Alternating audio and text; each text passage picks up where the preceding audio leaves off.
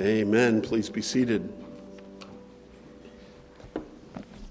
It is good to be back in the pulpit after uh, a week, uh, two weeks ago, being away for my son John's wedding, and last week, the uh, special guests in celebration of our new associate pastor. Uh, and I hope you haven't forgotten that we're preaching through Second Corinthians. So let's open God's Word to Second Corinthians and chapter 9 today and we'll be looking at the whole chapter. Uh, we put most of the chapter in the bulletin, the scripture text, but we'll be looking at the whole of it. And for those who are worshiping from home and joining our live stream or watching the video later on, a, a special greeting to you. We invite you uh, to come and join us. Uh, the church is uh, warm and welcoming, and we'd love to see you. And may God sustain you until we do meet. I'll be reading the whole of the chapter, and you'll find out that Paul continues to talk about this collection, this giving, this special offering that he is helping coordinate from all the, the Gentile churches, as it were, around uh, Asia Minor and in Greece and uh, ancient Macedonia, which is going to go all the way back to Jerusalem, to the poor Jewish Christians there. Um, chapter 9, 2 Corinthians, verse 1. Now, it is superfluous for me to write to you about the ministry for the saints, for I know your readiness, of which I boast about you to the people of Macedonia, saying that Achaia has been ready since last year, and your zeal has stirred up most of them.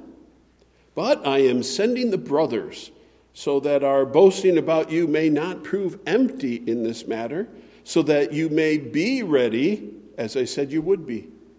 Otherwise, if some Macedonians come with me and find that you are not ready, we would be humiliated, to say nothing of you for being so confident. So I thought it necessary to urge the brothers to go on ahead to you and arrange in advance for the gift you have promised, so that it may be ready as a willing gift not as an exaction. The point is this whoever sows sparingly will also reap sparingly, and whoever sows bountifully will also reap bountifully. Each one must give as he has decided in his heart, not reluctantly or under compulsion, for God loves a cheerful giver. And God is able to make all grace abound to you so that having all sufficiency in all things at all times, you may abound in every good work. As it is written, He has distributed freely, He has given to the poor, His righteousness endures forever. He who supplies seed to the sower and bread for food will supply and maintain your seed for sowing and increase the harvest of your righteousness. You will be enriched in every way, to be generous in every way, which through us will produce thanksgiving to God. For the ministry of the service is not only supplying the needs of the saints, but is also overflowing in many thanksgivings to God. By their approval of this service, they will glorify God because of your submission that comes from your confession of the gospel of Christ and the generosity of your contribution for them and for all others. Well, they long for you and pray for you because of the surpassing grace of God upon you. Thanks be to God for his inexpressible gift. Thus far, we read in his holy word. May the Lord bless his word to all who hear, believe, and obey it. Amen. Amen. The sermon title this morning is Why Be a Cheerful Giver? We, we're familiar with the, the phrase about how God loves a cheerful giver. I wanted to turn it into a question, and I know when you do that, especially in the sermon title, everybody wants to know the answer or thinks they know the answer. Certainly, if you're like me and you've taught the scriptures to your children, you've reminded them the very best answer to almost any why question that we read in the Bible. You remember? Why should we do this or do that? The answer because the Bible says to do this or do that. Because the Bible says. That's not always satisfying to everyone, but it's clear and it should not be overlooked. This is the Word of God. This isn't a, pep talk or a TED's talk or the wisdom of your Uncle Bob. This is the Word of God. And it lets us know what we should be doing, what God wants us to do, what God delights in, and what He does not delight in. And that should drive us, that should lead us, that should encourage us and direct us, all on its own. But God made us with this uh, ability to understand and be motivated in a variety of ways, not just sheer obedience because the Bible says it. So God does give us even more encouragements to be cheerful givers. And He does give us uh, great motives. And we'll get to that. I'm, I'm, I'm going to save that for our third heading today the other answers to this why question. Be- before we get to that, we need to ask what sort of giving are we talking about and how do we go about that giving? And then I'm going to end. Maybe it'll be the climax of, of why we should be cheerful givers.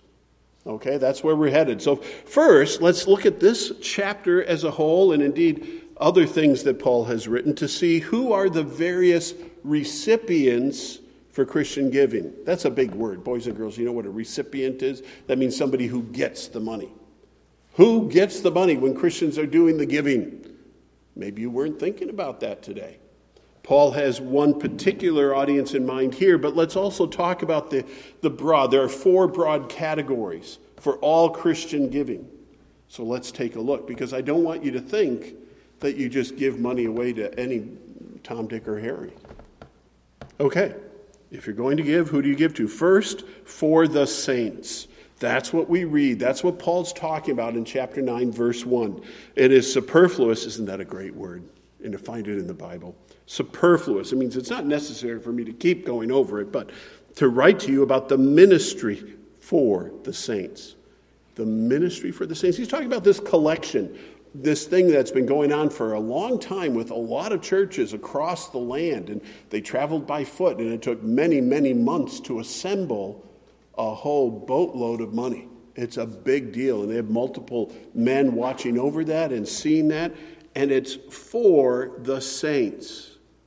Maybe that's a little vague, so let's go back to Paul's first comment about this group of recipients back in 1 Corinthians 16 verse 1.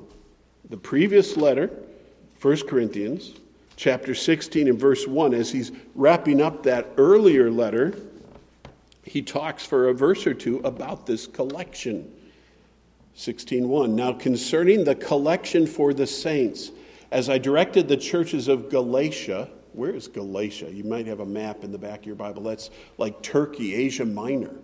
So that's a broad region. Ephesus Galatia a lot of Laodicea, all these churches that are up in that area. As I directed the churches of Galatia, so you, Corinthians, on that Greek peninsula going into the Aegean Sea, you've got Corinth there. You also are to do. On the first day of every week, each of you is to put aside something and store it up as he may prosper, so that there will be no collecting when I come. And when I arrive, I will send those whom you accredit by letter to carry your gift to Jerusalem. If it seems advisable that I should go also, they will accompany me. So Paul is collecting across these planted churches money to send back to Jerusalem. Well, why is he doing that? Christianity, as it were, began in Jerusalem and sprung up in Antioch, and that's where the missionaries went out to the known world. It was the church in Antioch where Paul and Barnabas were set apart as the first missionaries. In the city of Jerusalem, uh, uh, Peter and other uh, apostles were spreading the word and being arrested and persecuted, but persevering, and the church was built. A couple thousand on this day, a couple thousand on that day. That's where it all began, but persecution struck. If you've read the book of Acts, persecution and Christians spread throughout the known world. Well, they were caring can we say, for the inner city Christians, the Christians under attack in Jerusalem, the, the home base of the, the zealous Jews who were persecuting the Jewish Christians. Let's send some money back uh, to, to our home base, as it were. And that in other chapters, other places, that was uh, uh, a design for the Gentile Christians and the Jewish Christians to have greater unity, a sense that we're in this together, and that those who had something could share with those who had less, all those principles. So, the number one recipient, at least in this historic context, for Christian giving is other believers, uh, for other churches and for the advancement of, of churches, as we'll see in a moment. It is for the saints. In other places, Paul talks about the recipients of your money as well. If you're still in 1 Corinthians, turn to 1 Corinthians chapter 9. 1 Corinthians chapter 9 verses 11 and following because another category for Christian giving is for those who teach and preach the gospel those who teach and preach the gospel. In 1 Corinthians 9, beginning in verse 11, we read this If we have sown spiritual things among you, is it too much if we reap material things from you? If others share this rightful claim on you, do not we even more? Nevertheless, we have not made use of this right. When Paul was in Corinth, he didn't collect a salary, as it were. But we endure anything rather than put an obstacle in the way of the gospel of Christ. Do you not know that those who are employed in the temple service get their food from the temple? And that those who serve at the altar share in the sacrificial offerings? In the same way, verse 14, the Lord commanded that those who proclaim the gospel should get their living by the gospel. So, uh, recipients of your giving are those who teach and preach and minister the gospel among believers. That's God's design. It was practiced in a way in the synagogue system and here explicitly among Christians. And Paul taught in another place about oxen needing to, to eat while they tread out the grain. Not going back to that verse. Paul brings this up again when he writes to Timothy in 1 Timothy uh, chapter 5. Paul, writing as, a, as an apostle to a younger pastor, and Timothy was someone he knew quite well. 1 Timothy 5, uh, verses 17 and 18. Let the elders who rule well be considered worthy of double honor, especially those who labor in preaching and teaching. For the scripture says, You shall not muzzle an ox when it treads out the grain, and the laborer deserves his wages. So that's a second category of recipient, but there's a couple more. The third category is for missionaries for missionaries. As I alluded to earlier, the church in Antioch commissioned Paul and Barnabas and sent them out, and churches along the way would partner with these missionaries. For instance, when Paul went to Philippi and planted a church at Philippi, he uh, soon found himself being supported by the church in Philippi as he moved on in his itinerant missionary work. And you can check the map of Paul's missionary travels Churches he planted and founded, but then saw them off and went to, to go plant elsewhere, they would contribute to his support. For instance, when Paul writes back to the Philippians, in Philippians 1, verse 5, he, he gives them thanks. Um, he's thankful for them, verse 5, because of your partnership in the gospel from the first day until now. What was that partnership? They sent him money for his support. They even sent people to check on him. So it wasn't just monetary, it was a robust form of support. When Christians are called to give their money, it's for the saints, it's for those who professionally, I guess you would say, teach and preach, and it's for the support of missionaries and mission work. That makes sense to those of us who've been involved in churches over the years. Well, there's a fourth category, and I think we need to mention this as well, just in the broad context of who receives Christian giving. And it's for those in need. Those in need. Uh, let's look at a couple of scriptures here. First, the Sermon on the Mount in Matthew chapter 6.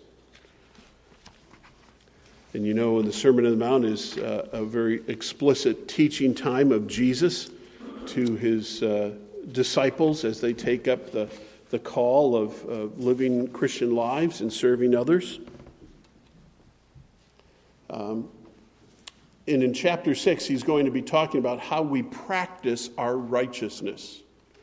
And he doesn't want us to practice uh, like those Pharisees or the people who are hyper religious to be hyper religious. So he's drawing distinctions.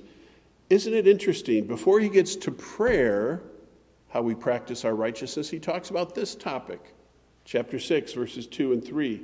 Thus, when you give to the needy, he's talking about money when you practice your righteousness. Okay, let's hear what Jesus says. When you give to the needy, sound no trumpet before you, as the hypocrites do in the synagogues and in the streets, that they may be praised by others. Truly I say to you, they have received their reward. But when you give to the needy, do not let your left hand know what your right hand is doing, so that your giving may be in secret, and your Father who sees in secret will reward you. By the way, there's a couple other aspects about how our giving should be quiet, unassuming, not making a big show of it. And our giving to those in need is with the expectation that God will see. God, our Father, will be pleased and He'll reward us. We'll talk about rewards in a, in a minute. But the category, who's receiving here, it's those who have needs and it's primarily those in the community, the community of faith, first and foremost. Let's look at Ephesians chapter 4.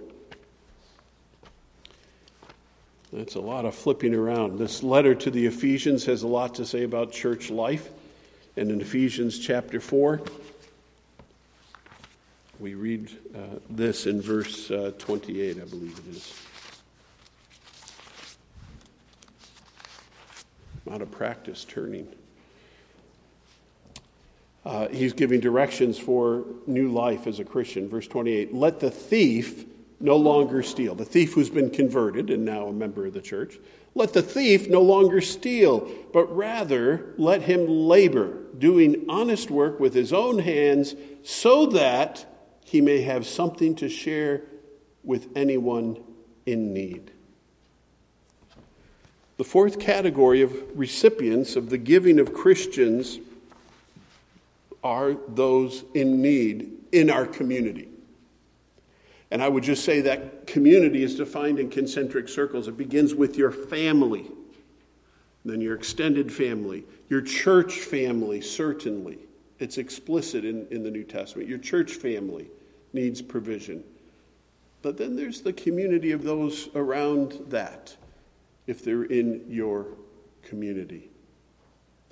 This is not a New Testament groundbreaking idea. This was found in the Old Testament, even in the book of Deuteronomy. There, the, the law of God prescribed this You shall give to him freely, and your heart shall be not begrudging when you give to him, because of this, for, because for this the Lord your God will bless you in all your work and all that you undertake. For there will never cease to be poor in the land. Therefore, I command you, you shall open wide your hand to your brother, to the needy, and to the poor in your land. That's from Deuteronomy 15. The believer in God, the person of God, the Christian, is to have an open hearted, helpful attitude to your brothers and to the needy in the land. If someone has come into your community, come into close proximity, uh, and just as a footnote here, if someone in the community calls this church for help, they need some money. What do we do? We invite them into our community.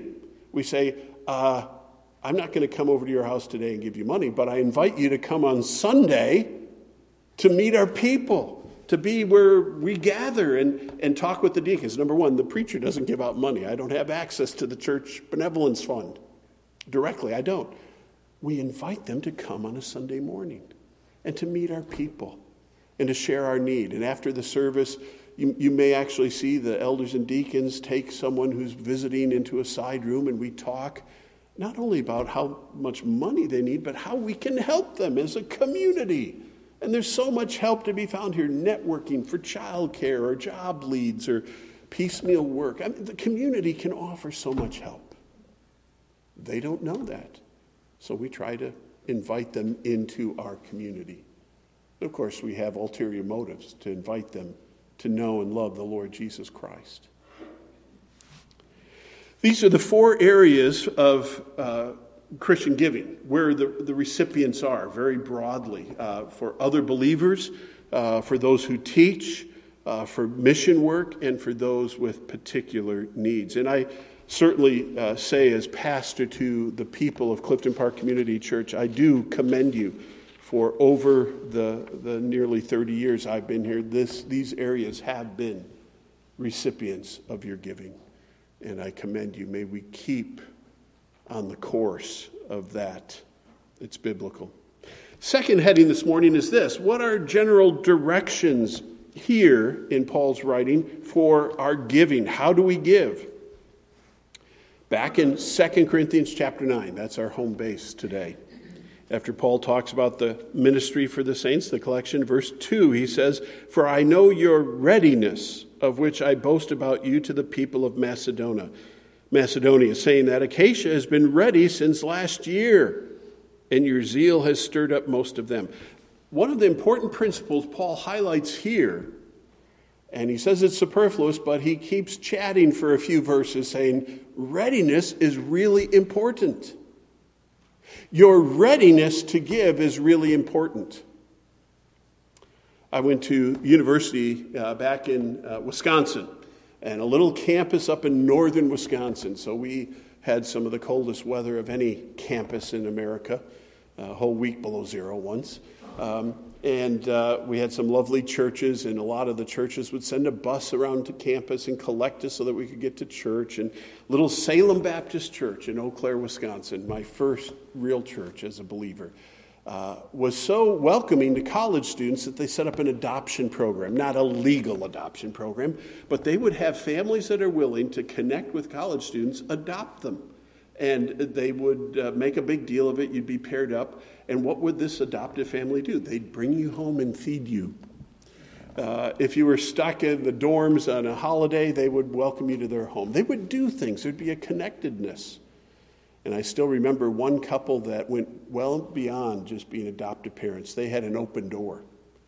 If, if you haven't been adopted or your adoptive parents aren't feeding, you could always come over to uh, Helen's. Um, oh, the last name flew out of my head. It's an interesting couple because his name was Shirley and her name was Helen. Uh, an older couple in their retirement, they had the smallest house, smaller than one of our classrooms. And they would typically have six or seven college students around their little table with a card table for overflow. More students show up, she'd be out there microwaving some additional food. And it spoke volumes to me. They were ready. They had a meal cooking for more than just the two of them knowing that they were going to be bringing some college students home. And if somebody didn't accept their invitation, you know what? They kept asking. They would find somebody to come home because they were ready to exercise a gift of hospitality. They were ready to be giving. In glory, they will be far ahead of me. What a dear couple. And they kept a photo album of all these students hundreds of students over the decades, international students. But part of their ministry's success was that they were ready. I've heard of that less frequently in church life that someone cooks a big Sunday dinner hoping to bring a visitor home from church. But it's a rare and endangered practice, sadly. Are you ready to give? I know a couple of benevolent fellows who carry a couple hundred dollar bills with them to meet the need. If the Spirit moves right on the spot and to make a difference, hand out some money. God bless them. These aren't wealthy people. Readiness is a biblical principle. And I'm sensing that most of us are uh, blushing for our lack of readiness. But that's what he talks about. He says, I know, I know you've been talking about being ready. I just want to make sure you're ready. I'm going to send Titus and these other guys along to make sure arrangements are good because we don't want to be humiliated. When that opportunity comes, we don't want to pull our hair out and say, Oh, I wasn't ready. Because God's commanded us to be ready, to be generous, to be givers. That's what it says here. The previous instructions from 1 Corinthians, do you remember when we read that? It said, On the first day of every week, each of you is to put something aside and store it up as he may prosper, so that there will be no collecting when I come. That calls for planning, advanced preparations. What do we keep in the freezer? What do we have in our wallet or purse? What do we have at our disposal when the Spirit prompts us to act? Are we ready? Be ready. A second general direction that comes right from this text, down in verse 5, it talks about uh, to be willing. Um, he, he knows their willingness, and, and in fact, they've stirred up others by their, their readiness and, and willingness. And down in, in verse 5 here, he said, So I thought it necessary to urge the brothers to go on to you and arrange in advance for the gift you have promised, so that it may be ready as a willing gift, not as an exaction. Exaction is one of those words, it's like taxes, where they take it from you. Uh, I'm not going to talk about taxes. But Paul says, You are said you'd be ready and you want to be willing. There's more than meets the eye here in verse 5. To arrange in advance for the gift. ESV says, uses the word gift there as it translates it, but it does have a footnote. I don't know if you read the footnotes, I encourage you to always pay attention. But the word gift is literally blessing. And, and you've heard of a eulogy, the Greek words, you know some Greek, right? Eu for good, logos for words. A eulogy is good words. This is a, this is a blessing, as though you were speaking, the Lord bless you. That's the word here for this gift. And he says you need to be willing to give it, to be a blessing. Something begrudgingly given is not a blessing. People feel guilty. I had to learn that early on in my married life when uh, we're eating and I'm finishing fast and, and uh, there's an extra piece or my wife hasn't finished hers. I say, You're going to eat all of that. You, you, can picture a guy saying something like that. And just her generous spirit, she would always say, Oh, you can have some.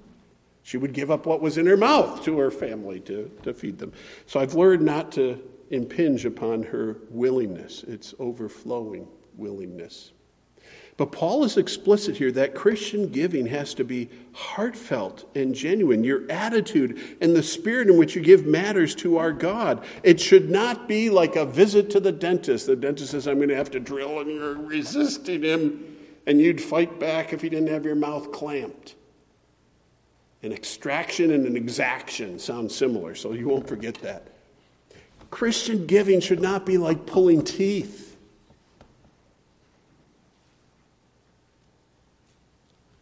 And we remember from the previous passage, it shouldn't be for show.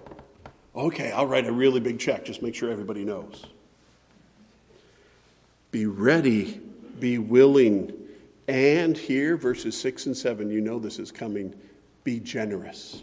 Be generous. Let's read those verses again, verses 6 and 7. The point is this Paul, Paul touches really on the heart of the matter here, doesn't he? Whoever sows sparingly, let me pause. This doesn't talk about needle and thread sewing. Boys and girls, you understand that. S O W is what the farmer does. He takes a handful of seed and he plants it. Whoever sows sparingly will also reap. That means at harvest time, take up sparingly. And whoever sows bountifully will also reap bountifully. Each must give as he has decided in his heart, not reluctantly or under compulsion, for God loves a cheerful giver. It needs to be generous giving, not sparingly, miserly. If you've ever done any planting, you know there are different ways to do it. I think the only thing I did was plant one bean seed and raise a bean plant. I don't know if that's sixth grade or fourth grade in your little coffee cup. You push the little seed down, cover it up with dirt, and hopefully nurture it, and it sprouts. But how do you plant a field? The farmer doesn't go by and push each seed in carefully and take his measure and get it 12 inches apart from the other seed. In the ancient world, before they had machines, they would reach into their sack, they'd grab a handful of seed, and they'd swing their arm in an arc, and the seed would go flying. Maybe here in the Northeast, we have to think about spreading salt on the ice in our driveways. You take the cup and you spray it so it spreads and lands. As that seed spreads out, you, you're going to a lot of places, not just here, here, here, here. So you're being generous, you're being bountiful. And you know what? Some of the seeds way over there or behind that other rock that you didn't think about, they may sprout. You may get a bigger harvest than you thought because you were so generous in your sowing. That's what he says here. And the words are a beautiful arrangement to make an explicit contrast between sparingly and bountifully. And again, I'm not going to go through the Greek of it, but if I said it in English to match that word order, it would come across like this sows sparingly, sparingly will reap. And those two big verbs are side by side, or the adjectives. Sows bountifully, bountifully will reap. God's inspired word is emphasizing those two styles to put them at contrast to give us a principle that we need to be generous. You find sowing and reaping throughout the Old Testament. It's a biblical law, as it were. This is the way things work in this world that God has made. Sowing and reaping are connected. In the New Testament, it's even expanded to spiritual sowing and reaping. If you sow to the Spirit, you reap from the Spirit. If you sow to the flesh, you reap from the flesh, meaning if you indulge your temptations and you sin a lot, you're going to suffer a lot. If you sow to the Spirit and say no to those things and you, you, you pursue godliness and virtues, you're going to reap virtues. Sowing and reaping spiritually was related to other sowing and reaping. In the Old Testament, some of the examples of that uh, overall come from uh, the Proverbs, for instance, Proverbs 11, 24, and 25. One gives freely, yet grows all the richer. One gives freely, there's an abundance of giving, yet grows all the richer. Another withholds what he should give and only suffers want. That means lack. I bet Jesus knew that proverb, and that was included in his words about sowing and reaping through his apostle. Verse 25 Whoever brings blessing will be enriched, and, who, and one who waters will himself be watered. Do you see that connection? The giving and the taking, the sowing and the receiving? Proverbs 22, verse 9 Whoever has a bountiful eye will be blessed, for he shares his bread with the poor. The Bible's pretty clear about the need to be generous. We looked at the Sermon on the Mount and Jesus uh, talking about our, our giving, uh, how it should be uh, willing. And uh, in Luke's record of the Sermon on the Mount, remember Luke has uh, his own account, and it's found in chapter 6 and in other places. He has the Lord's teaching recorded there as this Give, and it will be given to you. Good measure, pressed down, shaken together, running over will be put into your lap. For with the measure you use, it will be measured back to you. Now, some people have heard that verse in the context of a health and wealth sermon. You give. You write me a check today, God will give you tenfold in your bank account tomorrow. That kind of nonsense. Run. If you're listening to a preacher who talks that way, run. Shut off the TV. Stop the video. Our giving is not so that we receive. That sounds more like gambling rather than godly obedience. We give to the four recipients, and we give knowing that God will take care of us. That's giving by faith. And we want to give by faith, not for greed. It's interesting, a hundred years ago, James Denney, the Scottish pastor, said, Charity, in a real sense, is an investment. not a casting away of money. These acts of giving is an investment, spiritually and otherwise. And he goes on to say, For God, money is nothing to him but an index to your soul. You know, when you go to the doctor's office or urgent care, what's one of the first things they do? They check your vitals, right? They take your pulse, your blood pressure, your temperature. One way God assesses our spiritual health is He looks at our giving. And not just our monetary giving, the giving of our time, the giving of our attention, the giving of ourselves. Are we living for this world or the world to come? Money, an index to the soul, that could be frightening for many Americans to hear.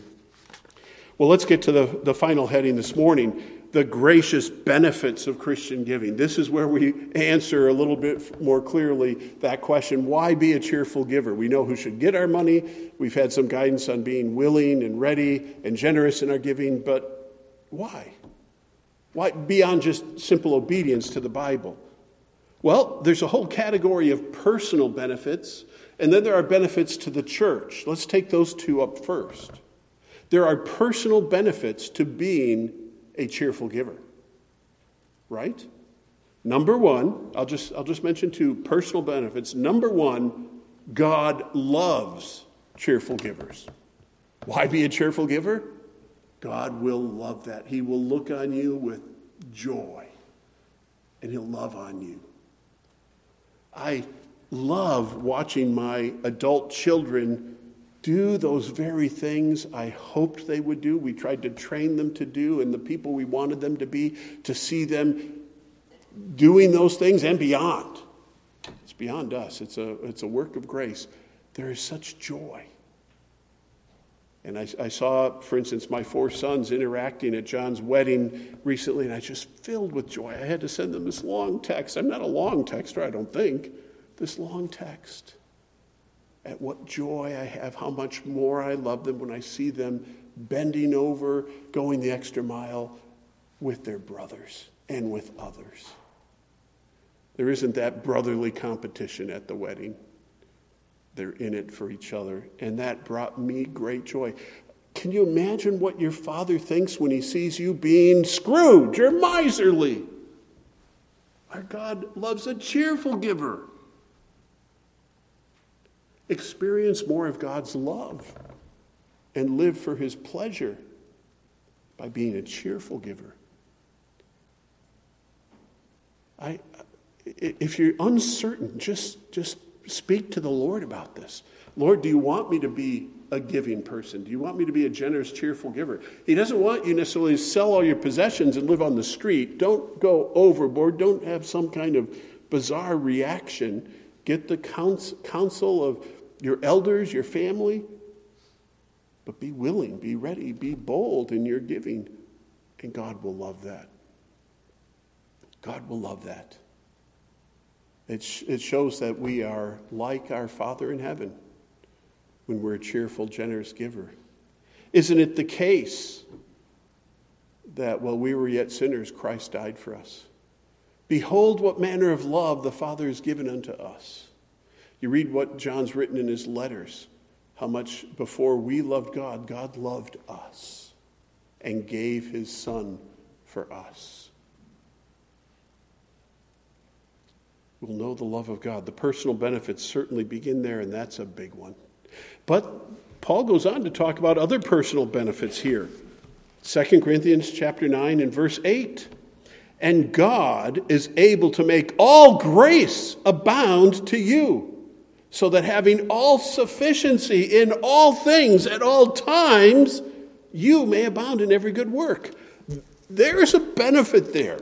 And I don't need to shout to make it known. The, the text itself shouts. How many times do you see the word all there?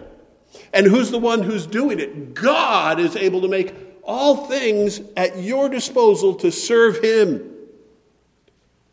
What's the personal benefit of being a, a cheerful giver, a generous giver? You will have all that you need.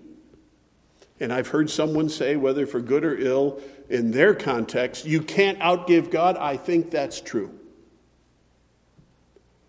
But don't play games with God. Don't treat him like a vending machine. Don't go to all those places you know aren't what he intends.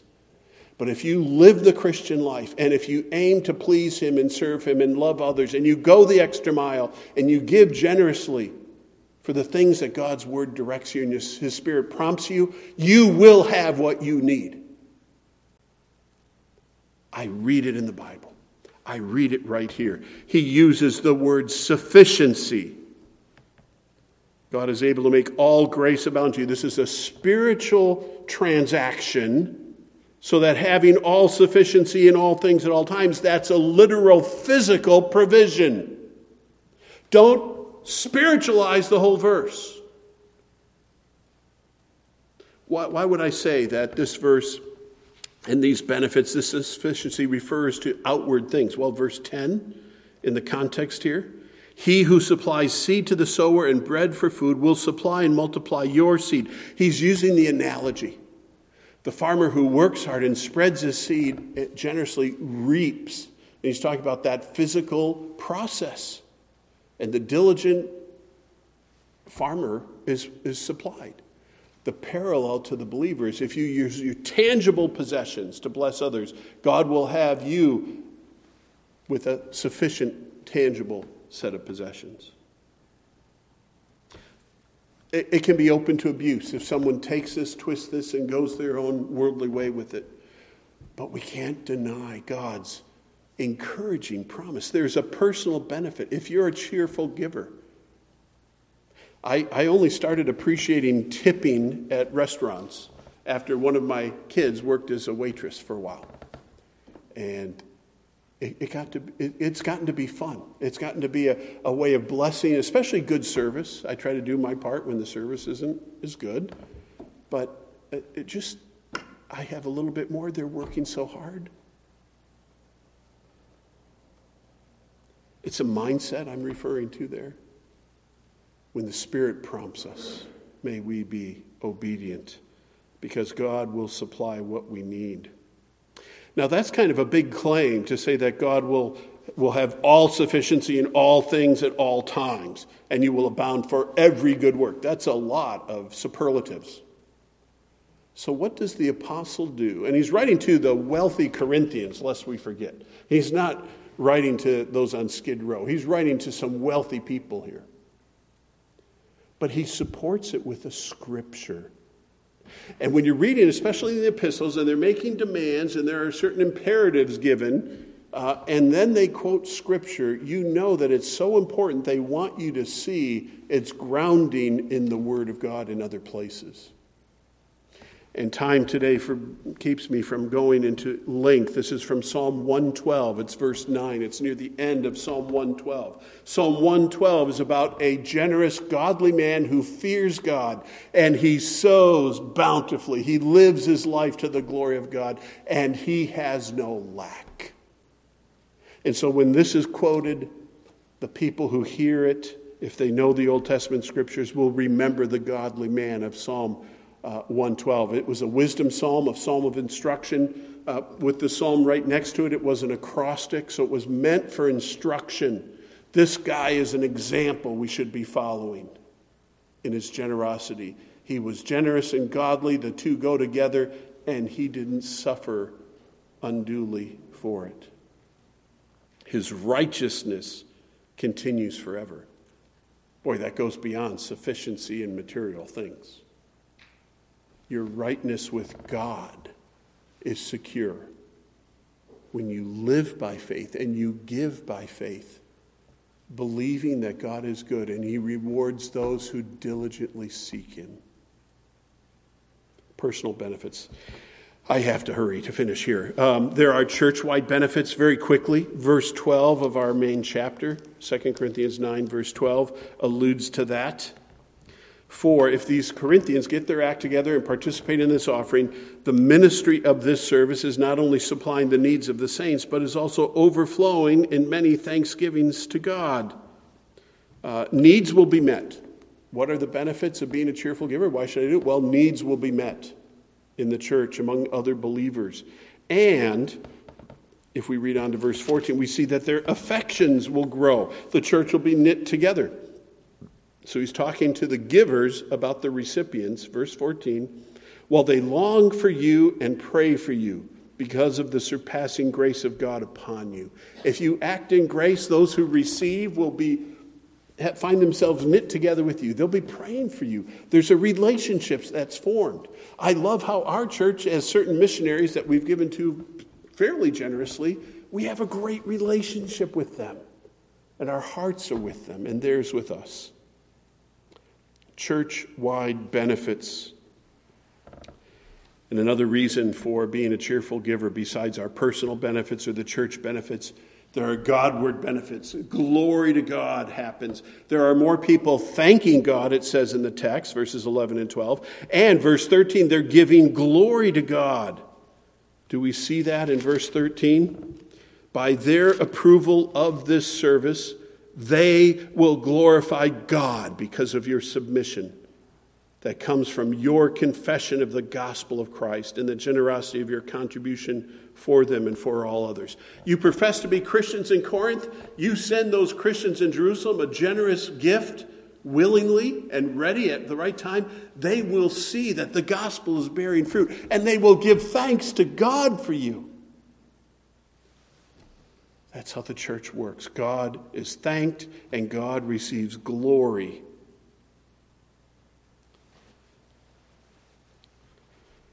in closing, let me remind you of three specific things. Be awestruck at God's gift to you. Verse 15 at the end, it, it, deserves a sermon unto itself. Paul creates a new Greek word, this word that we may assume existed. It's not found in Greek literature of the day. Paul makes it. He makes this compound word. Thanks be to God, verse 15, for his inexpressible gift. It, it's just beyond describing. He's referring to the gift of the Lord Jesus Christ, our salvation, so rich and free. God has done that for us. I love what missionary C.T. Studd said. If Jesus Christ was God and he gave his all for me, no sacrifice on my part is too great.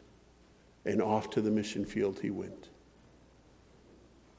Be awestruck at God's gift to you. If you don't know the Lord Jesus Christ, today is a day of good news for you. For God so loved the world, he gave his one and only Son, that whosoever believes in him, it doesn't say whosoever cleans up their life and is worthy of being a Christian, whoever memorizes the Bible. There aren't do's and don'ts. It just says, whoever believes in him shall not perish, but have life everlasting.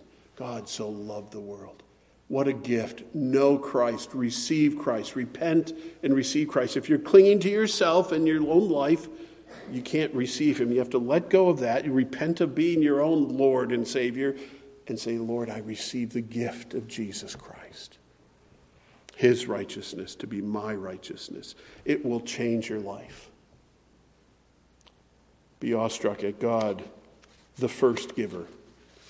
And then be focused, secondly, be focused on those biblical priorities for giving. Notice the four recipients. Don't just be willy nilly on your giving, and don't just maybe wait till you're in the mood. There needs to be a readiness, a willingness, a thoughtfulness, a plan, and intentional giving. We're coming out of the season of COVID. Our economy is goofy. There's war in the world. A lot of things are uncertain about the remainder of 2022. But may this be certain the Christian's giving on God's agenda will be blessed. God will take care of you if you take care to obey and to please Him. Be focused on those things and pray for wisdom. Don't just make it an emotional thing, a feeling thing. This feels right. Pray about it, study it, consult, and be generous. And finally, don't forget, but believe God's law of sowing and reaping. And that might be a scary thing.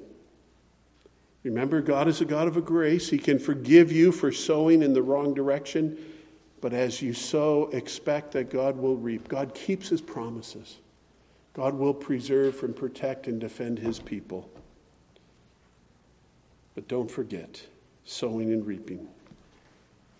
Let's pray.